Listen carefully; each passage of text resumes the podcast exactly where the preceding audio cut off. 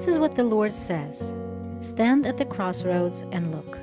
Ask for the ancient paths. Ask where the good way is and walk in it, and you will find rest for your souls. Hello, friends, and welcome back.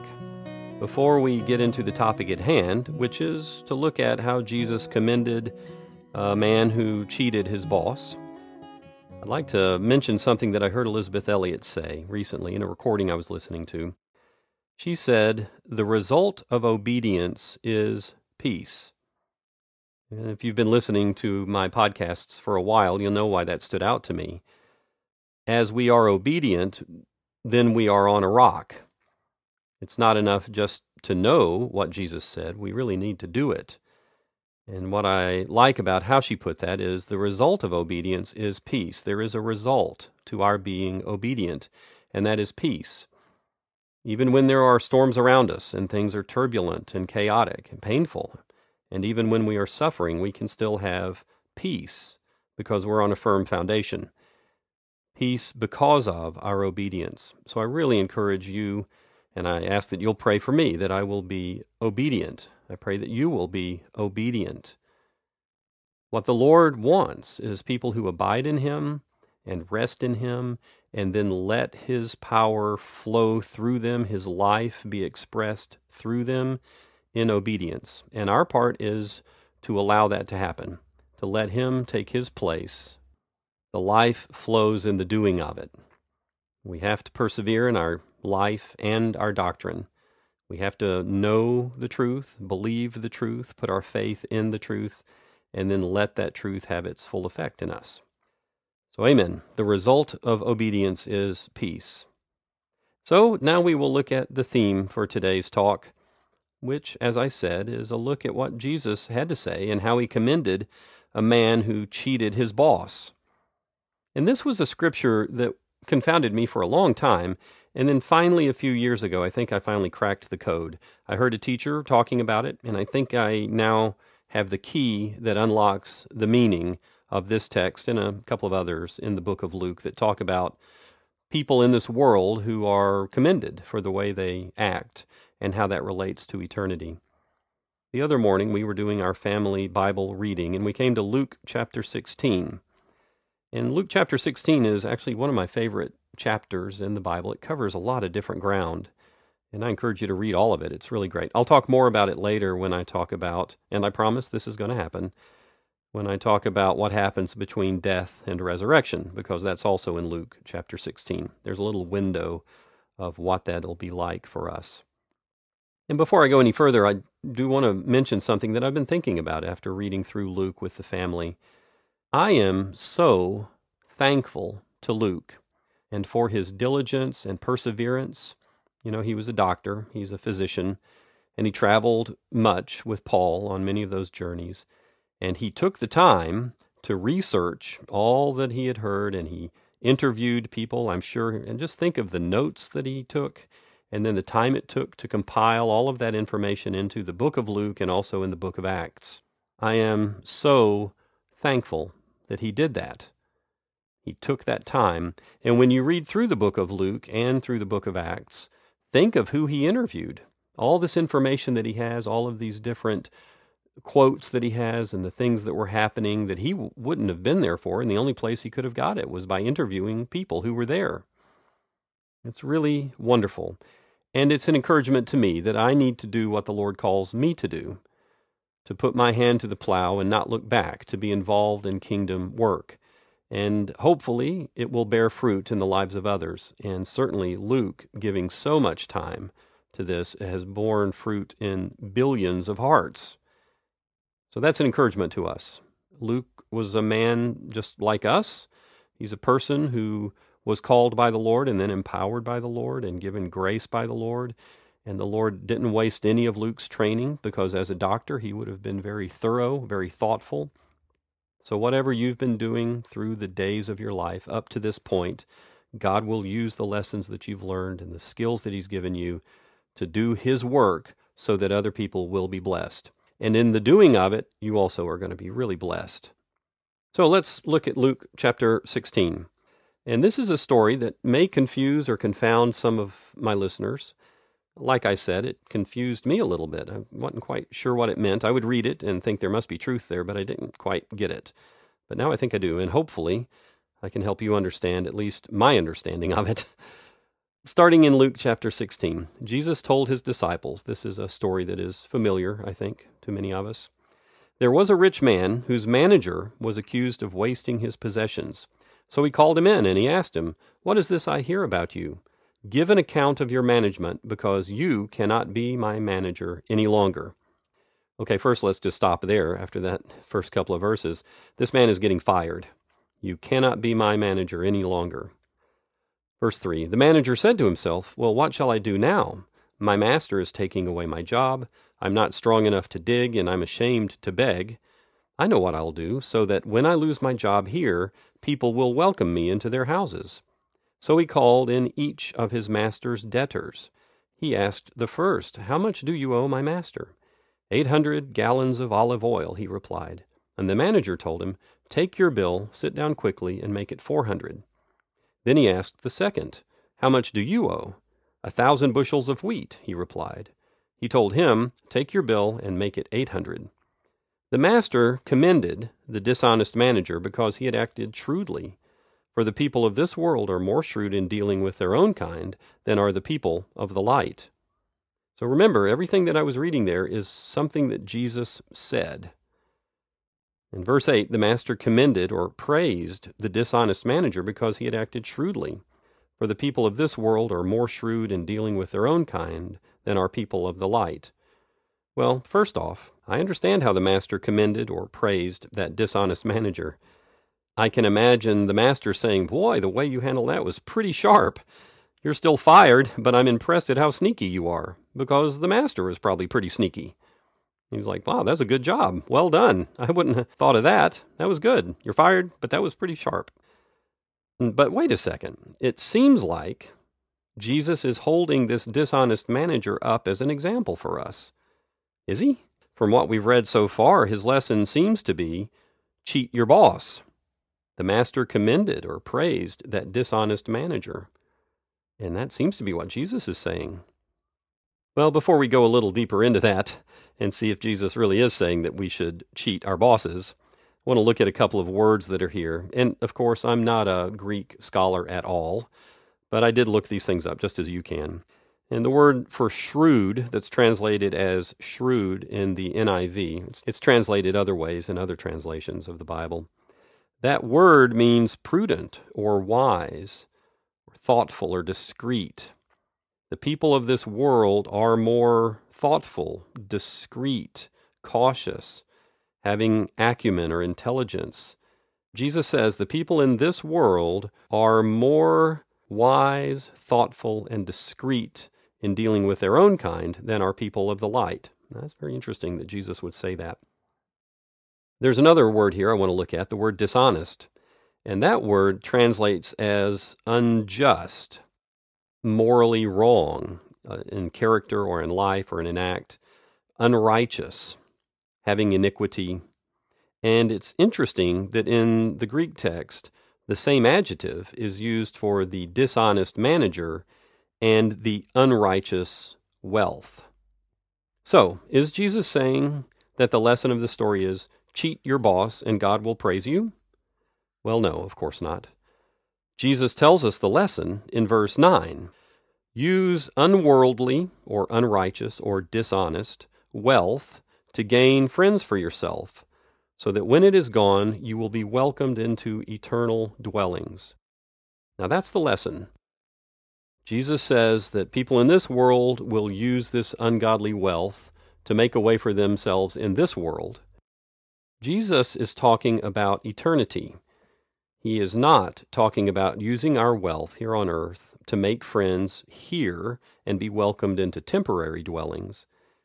He turns our eyes towards eternity. He knows that everything on this earth will pass away. He's said in other places that we need to store up treasure in heaven. Now, the key to this is to look back in verse 3 and see what that dishonest manager said. Verse 4, I'm sorry. He said, I know what I'll do so that when I lose my job here, people will welcome me into their houses.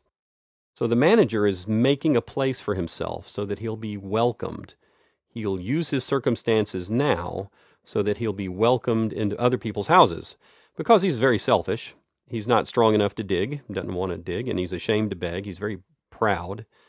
So, what he's going to do is use what he has now to prepare a place for him in the future. And the master commended that dishonest manager because he acted shrewdly. He did something with what he had to prepare a place for himself. Now, how does this apply to us? This is where I had to think about this. Jesus says that we should use our worldly wealth to gain friends for ourselves, so that when all that worldly wealth is gone, we will be welcomed into eternal dwellings. And there's two key words in that sentence. The first is eternal, as I've said, but also I underscore the word welcomed, that we will be welcomed into eternal dwellings.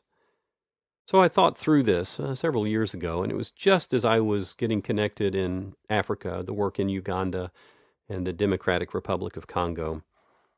And this is what I came up with as an example of how this might work.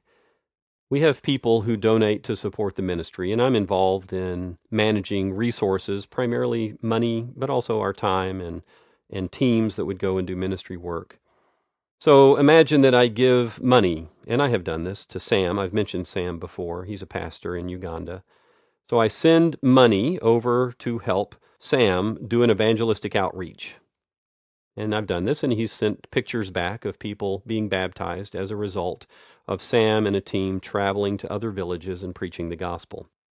So I send money, money that's been given to me, some of my own, to help Sam do the work that he's called to do.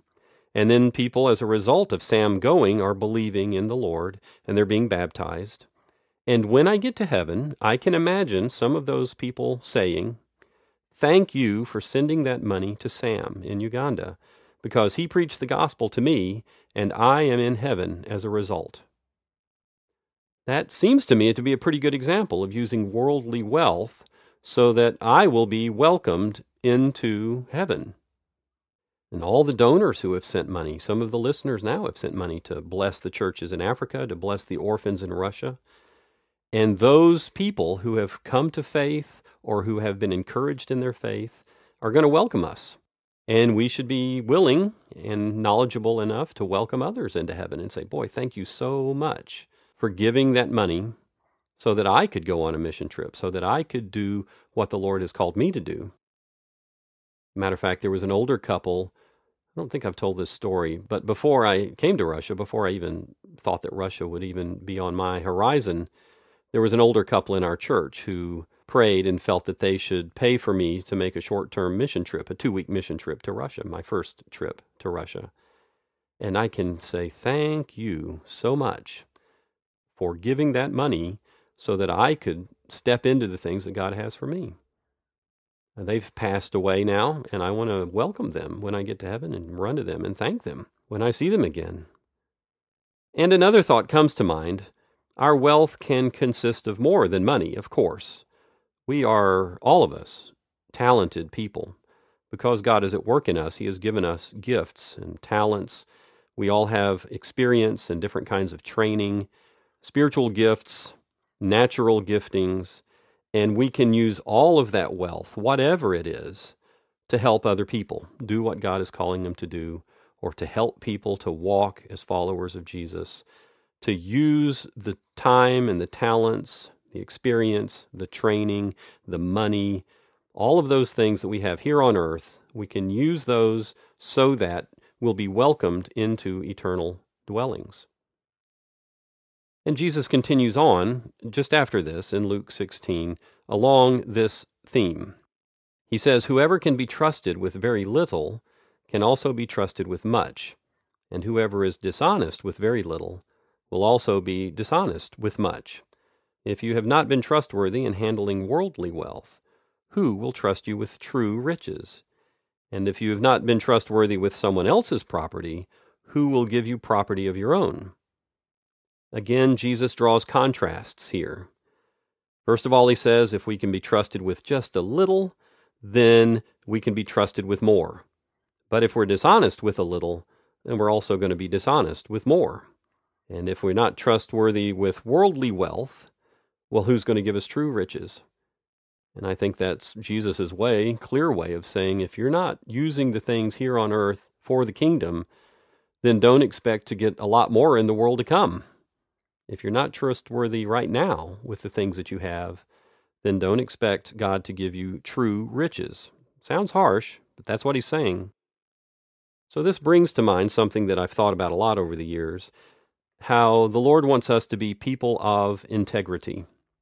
He wants us to be trustworthy with much, He wants us to be trustworthy with a little, He wants us to handle worldly wealth in a right way, and He wants us to handle true riches in a right way. And He wants us to handle other people's property well, with integrity, and He will give us property of our own whatever that's going to look like, that's up to Him. The fruit of our lives is really up to Him. Our role is to abide in Him and be faithful and be people of integrity. Now, the word integrity comes from the Latin integer, I believe is how it's pronounced. Uh, and we also have a, a word that we use in mathematics called integer. An integer is a whole number. And integer, the Latin word, means complete, whole, and intact or sound and healthy, uninjured. So people of integrity are complete. They're not two faced, they are one. Just like the Lord Himself is one. Remember the Mishnah in the Old Testament in Deuteronomy Hear, O Israel, the Lord your God, the Lord is one. God has integrity. And if we want to see a human being who lives with full integrity, we look at Jesus and see how he not only preached the truth, he lived it out. He was the embodiment of the truth of God. And we are to be that way too. In the Sermon on the Mount, Jesus said, Simply let your yes be yes and your no, no. That's a statement of our being called to be people of integrity. And Jesus says right after that, He says, anything beyond this comes from the evil one. Anything that is not of integrity, of being honest and truthful and faithful comes from the evil one. It's not of the Lord. Uh, Jesus, just after this, in verse 13 of Luke chapter 16, says, No servant can serve two masters. Either he will hate the one and love the other, or he will be devoted to the one and despise the other. You cannot serve both God and money. So, this whole theme is running through this first part of Luke chapter 16 what it is to be a person of integrity, to handle things honestly.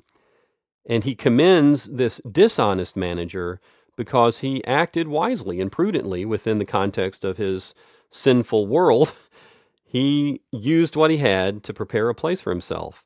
And Jesus says, if people on this earth will do that, well, the people of the kingdom need to be preparing places for themselves in eternity, to store up treasure in heaven, to use the resources that we have now to do eternal work and not just be bound by a limited vision of what we have here on this earth.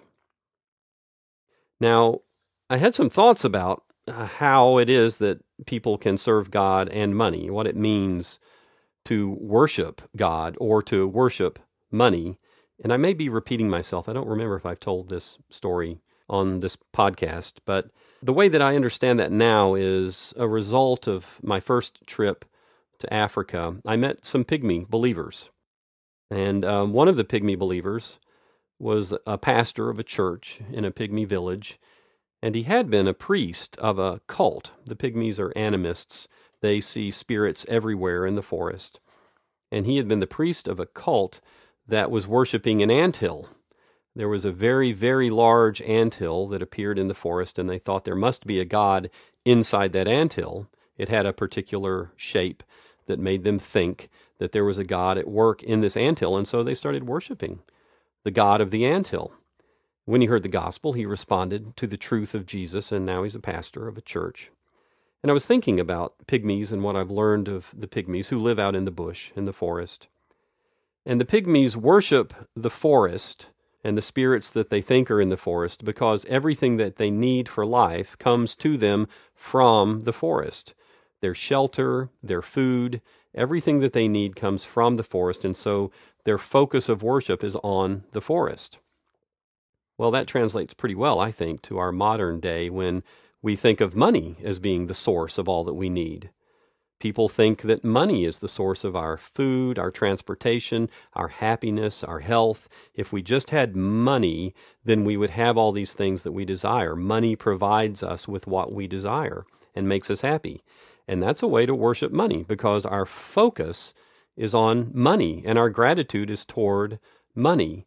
And Jesus says you can't do that and worship God at the same time. It's impossible because, of course, God is the source of everything. He's even the source of money. Remember in the Old Testament, it says he owns the cattle on a thousand hills. If he needed anything, he wouldn't ask us for it. And he doesn't need anything because everything is his. And Jesus says we can't worship money and see it as the source of happiness and at the same time say that or actually worship God and give him his rightful place. You can't do it. We're either going to love one and hate the other, or be devoted to this other one and despise the first. Well, that's interesting. If we are going to worship God truly, then we're going to despise money. And in this case, to despise or to hate money means that we do not give it a place of prominence or authority in our lives. Money is pretty far down the list of God's priorities when it comes to kingdom living. God can provide money in the mouth of a fish. He can provide everything that we need very quickly. As a matter of fact, He is providing everything that we need. As a matter of fact, if we think that we're lacking something, then we can ask, but we need to ask with the right motives, as James says. Not so that we'll spend things on ourselves, but we'll use whatever He gives us to be a blessing to others and not be selfish with it. So I think that was a long way to state my understanding of verse 13. No servant can serve two masters. Either he will hate the one and love the other, or he will be devoted to one and despise the other. You cannot serve both God and money. We can't serve God and serve money. Well, continuing on to verse 14 now. Now the Pharisees, who loved money, heard all this and were sneering at Jesus. Jesus, of course, knows the hearts of these hypocrites, these religious leaders, who claim to love God and be obedient to everything that God says, but they actually love money. And he says to them, You cannot serve both God and money. Well, that hit them right where they live because they loved money and they sneered at Jesus. They mocked him. Then Jesus said to them, You are the ones who justify yourselves in the eyes of men, but God knows your hearts. What is highly valued among men is detestable in God's sight. We really need to hear this lesson. For those of us who live in the West, in the cultures that are driven by market forces, what is highly valued among men is detestable in God's sight. The flow of money in our lives is detestable. Isn't that something? It's a tool that God can use, but it is not a master, it's a servant. And what men highly value God doesn't value it all. You remember Jesus sat down and he was looking, he put himself where he could see people that were making donations. And a lot of rich people gave out of their wealth. And this poor lady came up and gave all that she had. And Jesus said she gave more than all these other people because she gave all that she had. These other people were giving out of their wealth. It didn't hurt them to give, but it would assuage or comfort their souls. Another story comes to mind. I'll just tell this. And again, I don't think I'm repeating myself. I was at a church service. I won't even say where it was, so I don't give it away too much. But it was a big church, and it seemed to be one of those blowing and going churches with a, a very charismatic pastor. And throughout the church service, there were several opportunities to donate to different ministries in the church which was a different church culture than I'm used to. Most of the churches I go to have just one opportunity to give an offering. But here, several times throughout the service, people were invited to come forward and drop money into a basket, and they would go in full view of the congregation. And there were a lot of people in this meeting. And I was sitting on the front row. I had been invited to speak at the church. I was sitting next to the senior pastor, so I could see all that was going on. And every time that there was an offering to be made, the senior pastor would get up walk down to the basket and put his hand down inside the basket and release something into the basket and return to his seat. He was almost always the first one up there because we were on the first row. Well, I watched closely, and several times, if not every time, he went up with an empty hand. He pretended to drop money into the basket. He would have nothing in his hand, though he would appear to be holding something, put his hand down in the basket below the sight of everyone, and then looked like he was releasing money into this basket, but he didn't have anything in his hand. He wasn't giving anything. Boy, that really stood out to me. You know, he was doing that so that the people in his church would have a certain opinion of him, but he was playing a game in front of these people that he was responsible to and responsible for.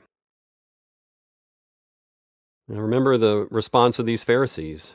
They mocked Jesus when Jesus confronted them on their love of money and Jesus said very clearly, What is highly valued among men is detestable in God's sight. As followers of Jesus, let's keep that close to our hearts. That God's ways are not our ways. The things that He values are not the things that are valued in this earth.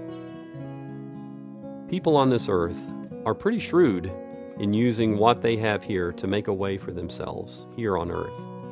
And God wants us to use all the gifts that He gives us and all the resources that we have to do eternal work, to prepare eternal dwellings, to help others do what God is calling them to do, and to live a life of integrity.